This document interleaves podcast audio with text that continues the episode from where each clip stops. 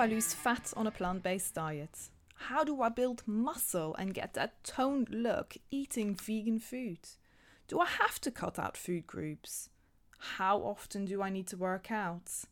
And what do I do if I do not have any motivation to work out? Why can I not keep that weight off?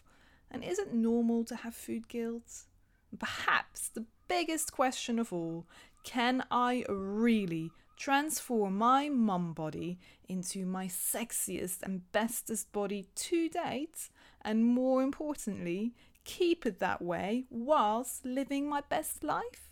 And the answer to that is yes, you can. The Fit Vegan Mums podcast is a vegan fitness, lifestyle, and nutrition podcast packed with actionable step by step tips to help vegan women lose fat, build muscle, fuel their gym performance, and work on improving their relationship with food and self image. Let's take away that information overwhelm and focus instead on building your healthiest and strongest body ever, leaving you to feel fit, lean, energetic, full of confidence, and maybe even also a whole lot happier in yourself.